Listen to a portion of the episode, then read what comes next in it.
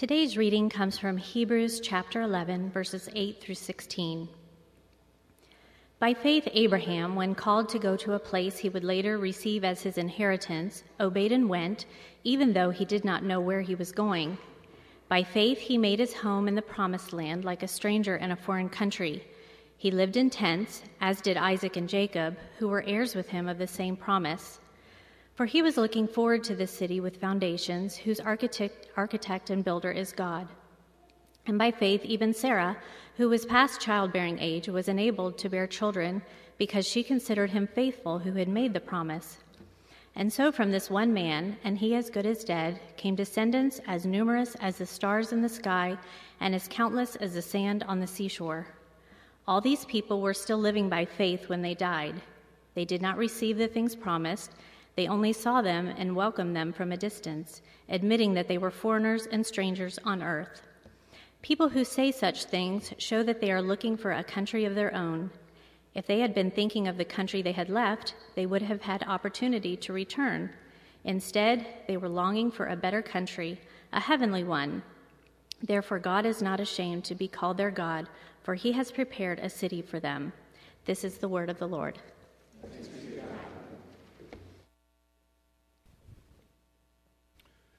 So I wonder how many of you, you don't have to raise your hands, have ever uh, lived for a protracted amount of time in a foreign country.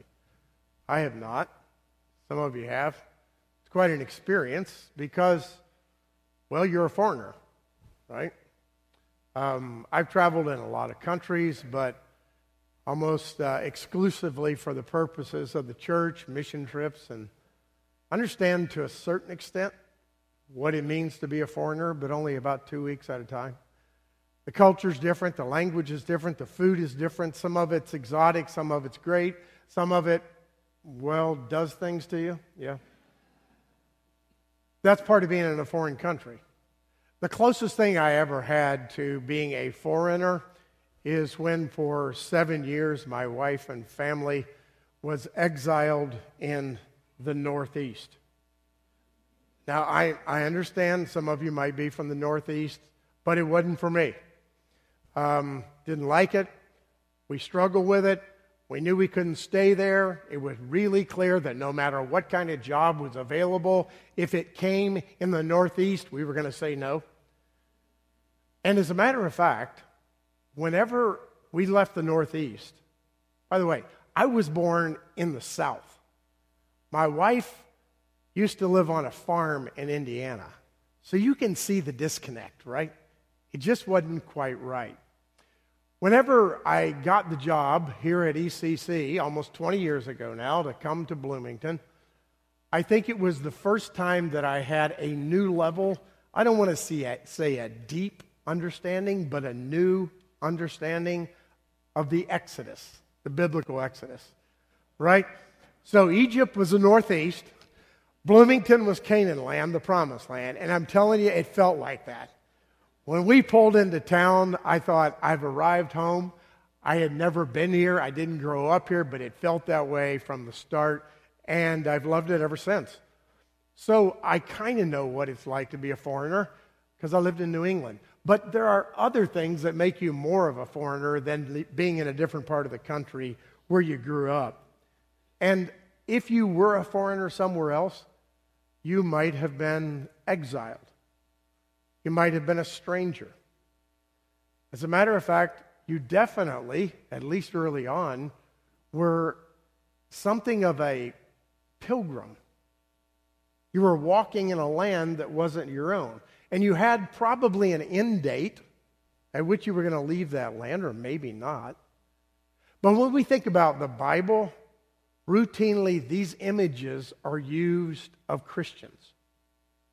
They're used of the people of the church. They're called sojourners. They're called pilgrims. They're called strangers. They're called aliens. They're called exiles. And the list goes on. So there's some sense in which all of us, as Christ followers, are pilgrims, strangers, exiles, aliens in a world that's not our own. The passage that we just read in Hebrews chapter 11 alludes to that. But it doesn't start with the church, it starts all the way back before the church, even at the beginning. But especially the reference to being a pilgrim and a wanderer comes from the life of Abraham. The life of Abraham, a man who was called out of Ur of the Chaldees to go to a land that he did not know. He didn't even know where it was. He didn't even know where he was going. He knew a general call, but that's all he knew. There was no such thing as interstate highways. There was no such thing as rest stops. There was no such thing as a map with I 65 on it or GPS. He just took off with his camels and everything he owned, and that was a lot of livestock, and he started a journey. He stopped at the top of a thing called the Fertile Crescent and stayed there for a while. His father died, and he came down into Canaan. And he didn't know where he was going. You know what Abraham did? He left everything. He left everything behind that was familiar. He left behind his contacts. He left behind the existence that could have made him who he wanted to be. And he followed this mysterious call from God. And in that place, Ur of the Chaldees, and in the place where he was going to go, Canaan, he was a stranger because he worshiped one God. Nobody around him just worshiped one God. They worshiped multiple gods. There were lots of gods in Ur of the Chaldees. There were lots of gods in Canaan. So he's a stranger not only because he's displaced, but he's a stranger because of what he believes. Nobody around him believes what he believes. There's no church, there's no community. All he has is his family. And they have this strange belief about one God. All his life, he lived in tents. He never established a city where he really had buildings. And he was promised by God, this mysterious, invisible God, that if you follow me, Abraham, I'm going to bless you and I'm going to give you a son. And furthermore, that son's going to bless the whole earth. You know how long it was between the promise and the fulfillment for Abraham? 25 years. That's a lifetime. You think you've been waiting on God for a while? Try 25 years. And according to the Bible, we're probably confident that Abraham heard from God more than the ones recorded in Scripture. But the major events where God reaffirms the covenant or the promise, there's years in between. And Abraham walks by faith. He walks by faith in a place that he's a stranger he walks by faith, following a God that nobody believes in except him. And then his heritage carries on. Isaac is born, and Isaac is in the land of Canaan, the so called promised land. Isaac, whenever it's time for him to get a wife, and shortly before Abraham dies, says to his servant, his chief servant, I don't want my son marrying somebody from around here. Translation we're pilgrims.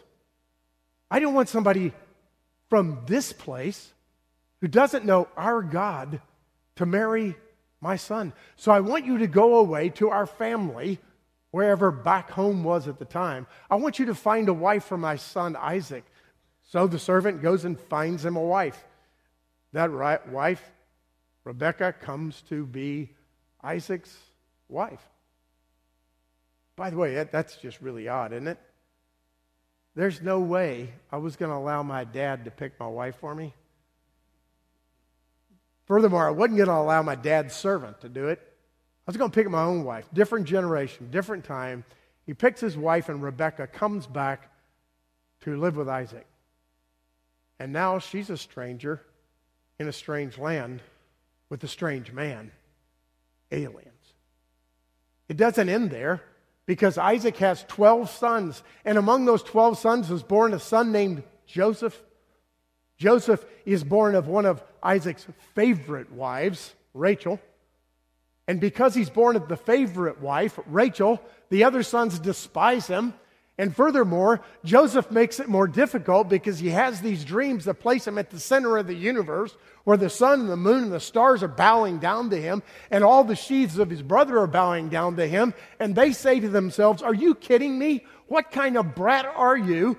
We're going to get you for this. We're just waiting for our chance. And they find it because Isaac sends his son Joseph to look for the brothers in a far distant land. When he arrives, they take that brother, Joseph, and they throw him in a pit. And they say, Here's our day, we're going to kill you. One brother saves Joseph's hide. He says, No, let's not kill him. He's our own flesh and blood. How could we do such a thing? Let's just throw him in this pit and leave him there. And that brother decides he's going to come up with a plan to rescue Joseph. But unfortunately, while the brother's away, slave traders come by. Joseph is pulled out of the pit, given to slave traders. The slave traders take Joseph and they go to Egypt. He's employed by Potiphar, a wealthy man in the Egyptian culture. Then he's accused falsely of something he didn't do, so Potiphar throws him in jail. And while he's in jail, he continues to be an upright, faithful person, honest, and a full of integrity. And the jailer realizes that before it's all over, as you know the story, Joseph's out of jail and he interprets dreams for Pharaohs. And then he finds himself at the right hand of Pharaoh, kind of like the vice regent of the country, and he, he saves Egypt from a famine. But he's an alien, he's a stranger. Egypt's a strange land, different culture, different language. And there's Joseph. The rest of the story, as you know, Joseph's brothers end up coming to Egypt to get grain because there's a famine across the land. Isaac sends them before it's all over. Joseph invites his entire family to come to Egypt so he can take care of them. They come to Egypt, they prosper, but they're outsiders. They have food, but they're strangers. They have a place but they're foreigners. You know what's interesting about that story? When Joseph brings his brothers to Egypt, and when he's dying, he says to those who are attending him, I have one last request. Please, after I die, take my bones back to Canaan. This is not home for me. I want to go to Canaan. When the Exodus takes place, Moses is called by God to lead the people out of Egypt.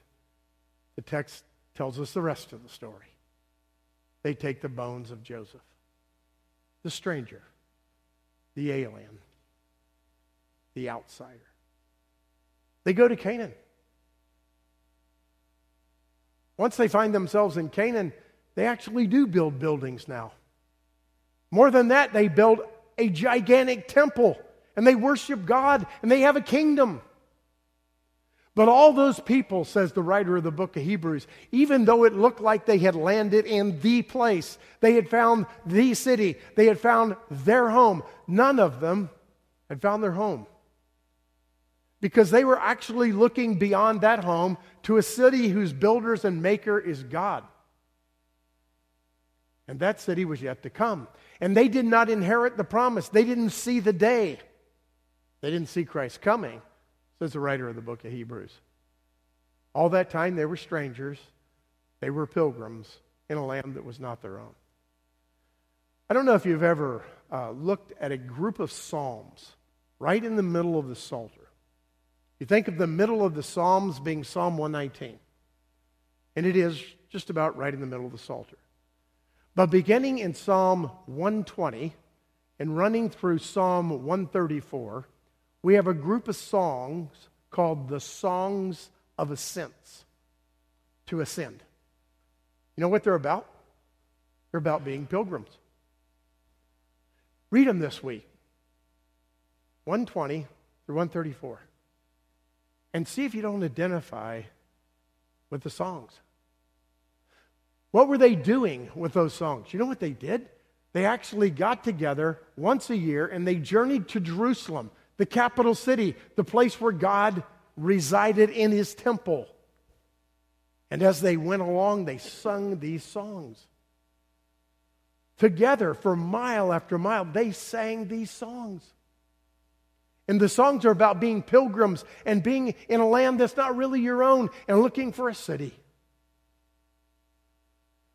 That was the history of the nation of Israel.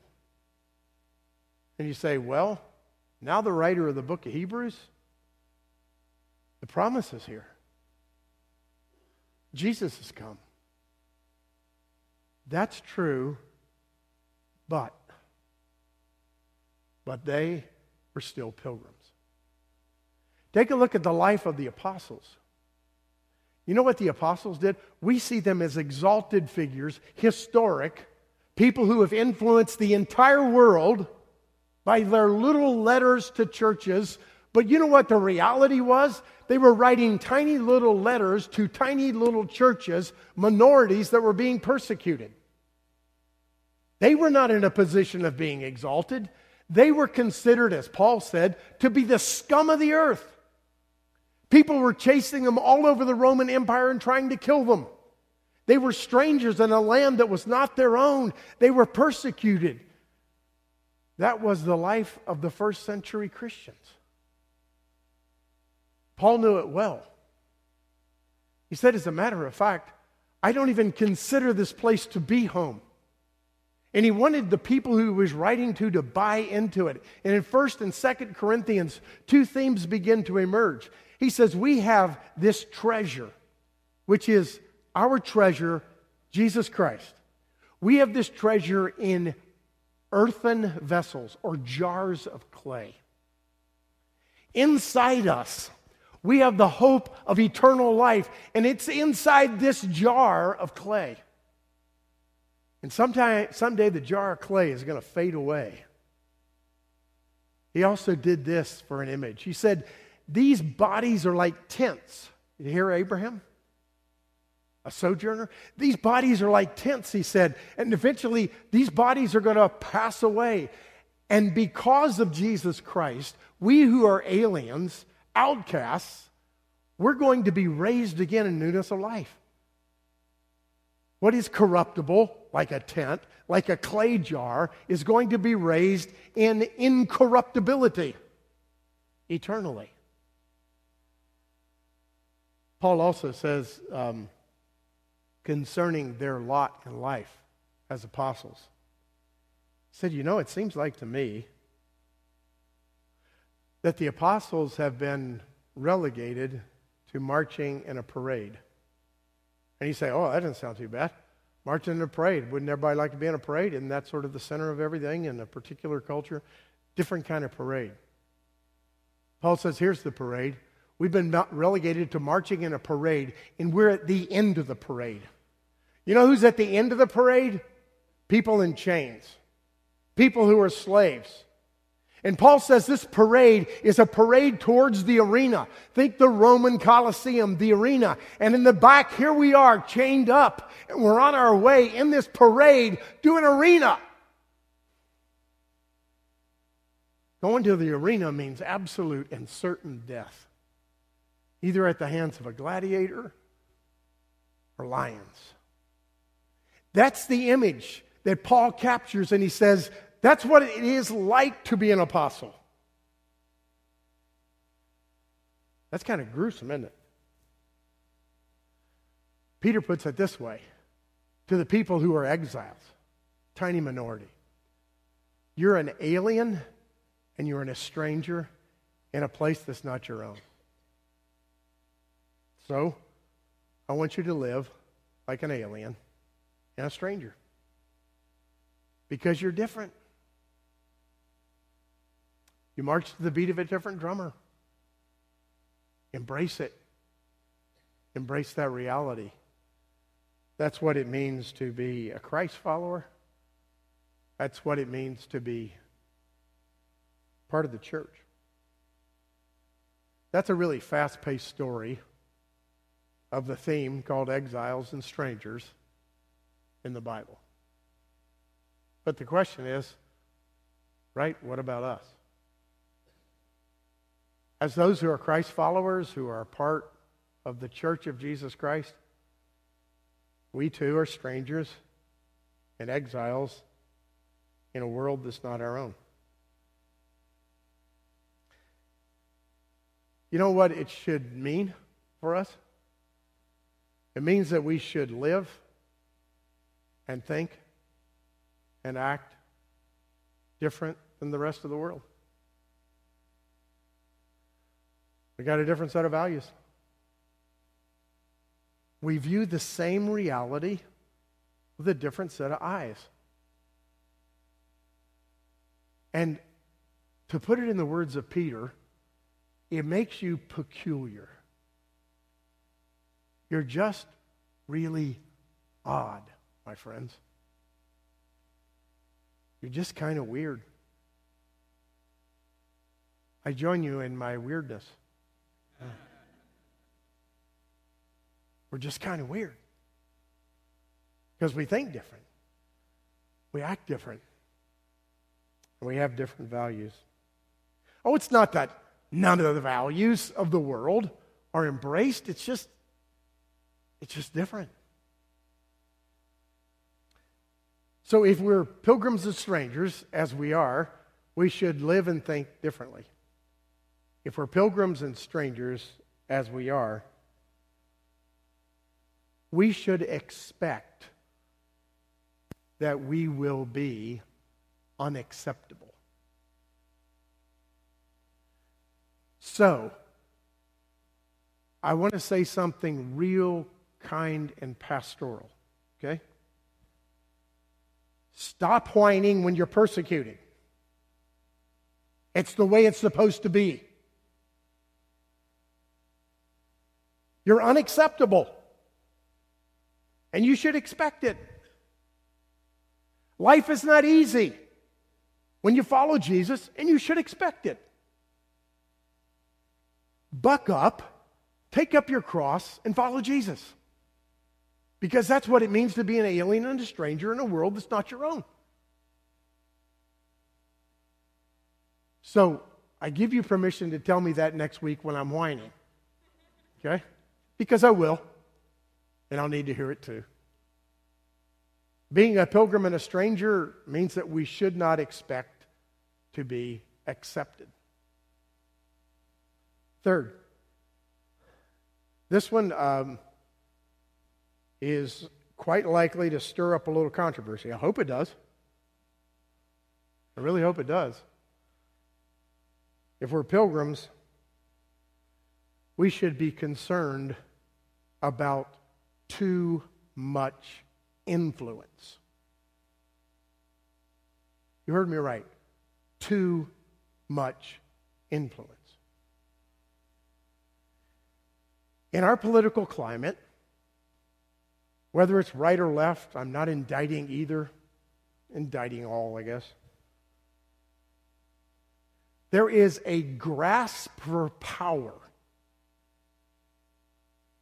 A grasp for power and influence so that our ideas, whoever our is, ideas or agenda, can be placed upon society because that's the way things are supposed to be. And I want to tell you, my friends, the more often we are in power, the worse we are. The church was thriving, exploding under persecution. And nowhere in the New Testament do you see the apostles calling for national reform or a Christian nation for Rome or any of the sort. What you see is a group of minority persecuted Christians following Jesus Christ. Period. End of story. By the time you get to about 313, things begin to change. And before it's all over, the Pope is the head of the empire. And the church was never so corrupt. Take a look at your church history. As soon as the church is in charge of the secular world, it goes south fast. It becomes corrupted quickly. Why? Because we weren't made for this world. I don't mean to be radical about it. I'm not suggesting you're not involved in political discourse and state, local, and national affairs. What I am suggesting is that if you or I try to seize power and create something that's Christian, we are creating self inflicted wounds. It's always destroyed the church because we don't have the capacity to hang on to the power. Jesus Christ is the king, and we're not the vice regents, we're servants. And servants just do the bidding of their master. Um, okay, enough about that. I just don't want to see us fall into the same trap that Lord Acton described on one occasion. Power corrupts, and absolute power corrupts absolutely. I don't want us to have power. I want us to be Christ followers. The fourth thing we should do um, as Christians who are aliens and strangers in a world that's not our own, we should hold loosely to material things. Because material things, as beautiful as they are, are only a reflection, the most beautiful ones, of what is truly real eternal things. That means we're not supposed to hold on to anything too tightly, not even relationships, as beautiful as they are. The most beautiful relationship is only a dim reflection of the beauty of eternity. So we enjoy it, we love it, but we don't settle for it because it's only an image of something greater.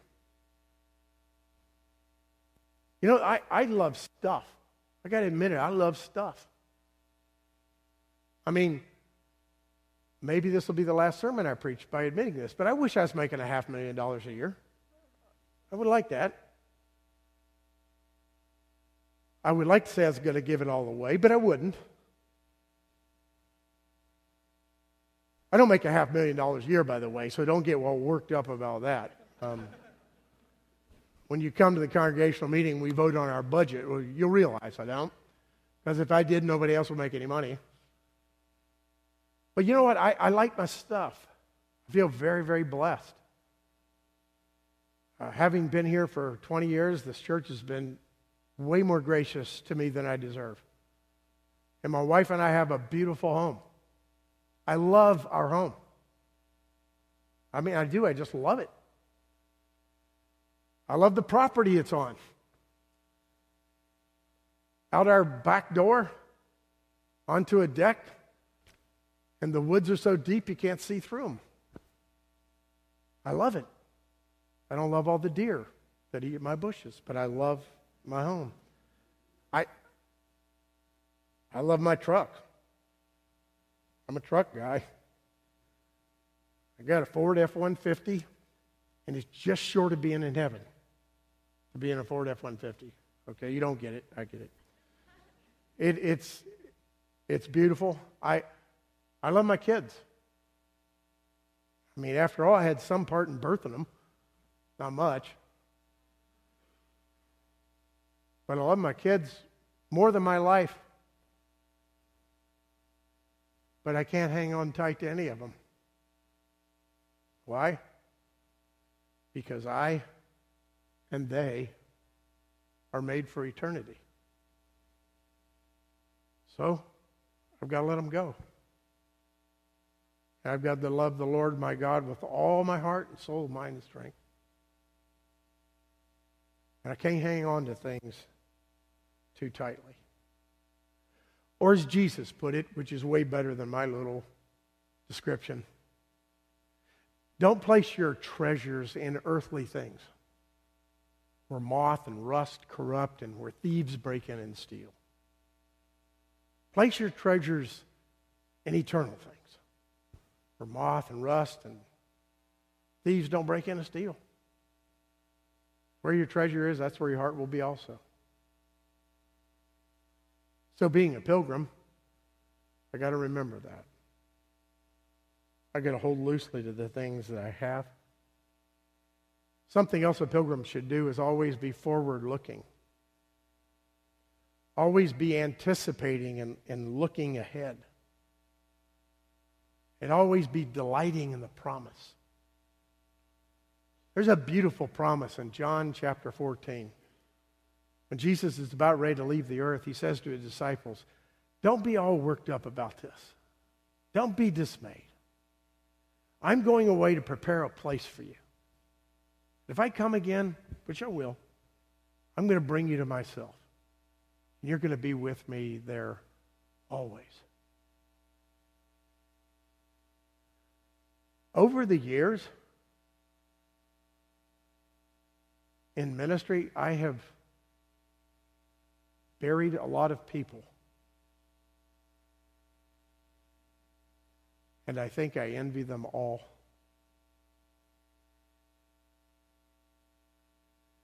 Because they have their eternal reward. And I'm still a pilgrim. I've read this passage many times before, but for me it summarizes the great truth that I'm trying to communicate.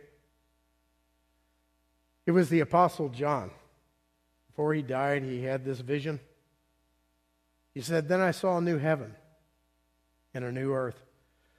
For the first heaven and the first earth had passed away, and there was no longer any sea. And I saw the holy city, the new Jerusalem, coming down out of heaven from God, prepared as a bride dressed beautifully for her husband.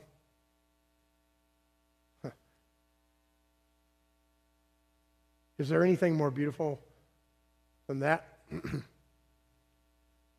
I don't think so. Buried a lot of people, married a lot of people. And I've never seen a bride that wasn't beautiful. And I've never seen a husband who wasn't practically quivering as she walked down the aisle. This new home, which is permanent, this new Jerusalem was coming down out of heaven, he said, like a bride dressed for her husband. And, and I heard a loud voice from the throne saying, Look, God's dwelling place is now among people, and he will dwell with them, and they will be his people, and God himself will be with them and be their God. And he will wipe every tear from their eyes.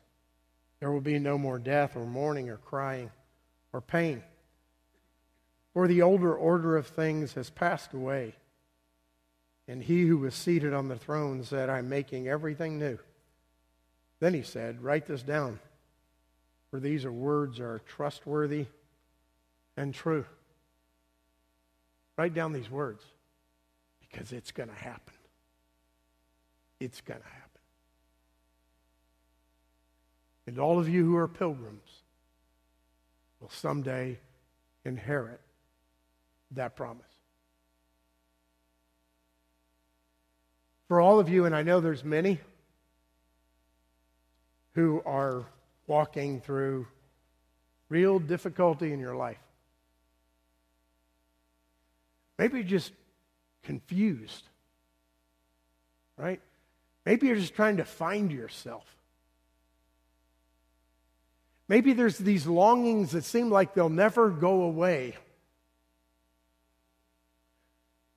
I would advise you not to lose faith and to turn to Jesus. Because the longings that are deep within you, even if you wouldn't identify them that way, even if you're not actually a believer in Jesus, those longings that are deep within you are there for a reason. They are there to be satisfied. They are there to be satisfied by God. And you could get a taste of that here in this life, but that's not the end. The true satisfaction comes with eternal life when you're with God. So see the longings as beautiful and pursue the one who gave them to you. I mean, there's some of you who are walking through heartache right now because of deep loss. Someone that felt like life itself is gone. It seems that half your soul is empty. You're a pilgrim, you're a stranger, and eventually the circle will come around and everything's going to be made new. Maybe you're struggling like so many of us do with the sin that so easily besets you. Maybe you're struggling because you know the decisions in your life had created all kinds of havoc and you have messed up other people's lives and you feel horrible about it and you can't fix it. And you've been separated from those that you love. Hang on deeply to your faith. Because eventually, in spite of your sin, God is going to make everything, everything new. It's the hope of eternal life. It's the hope of pilgrims, sojourners, aliens in this world, which we are.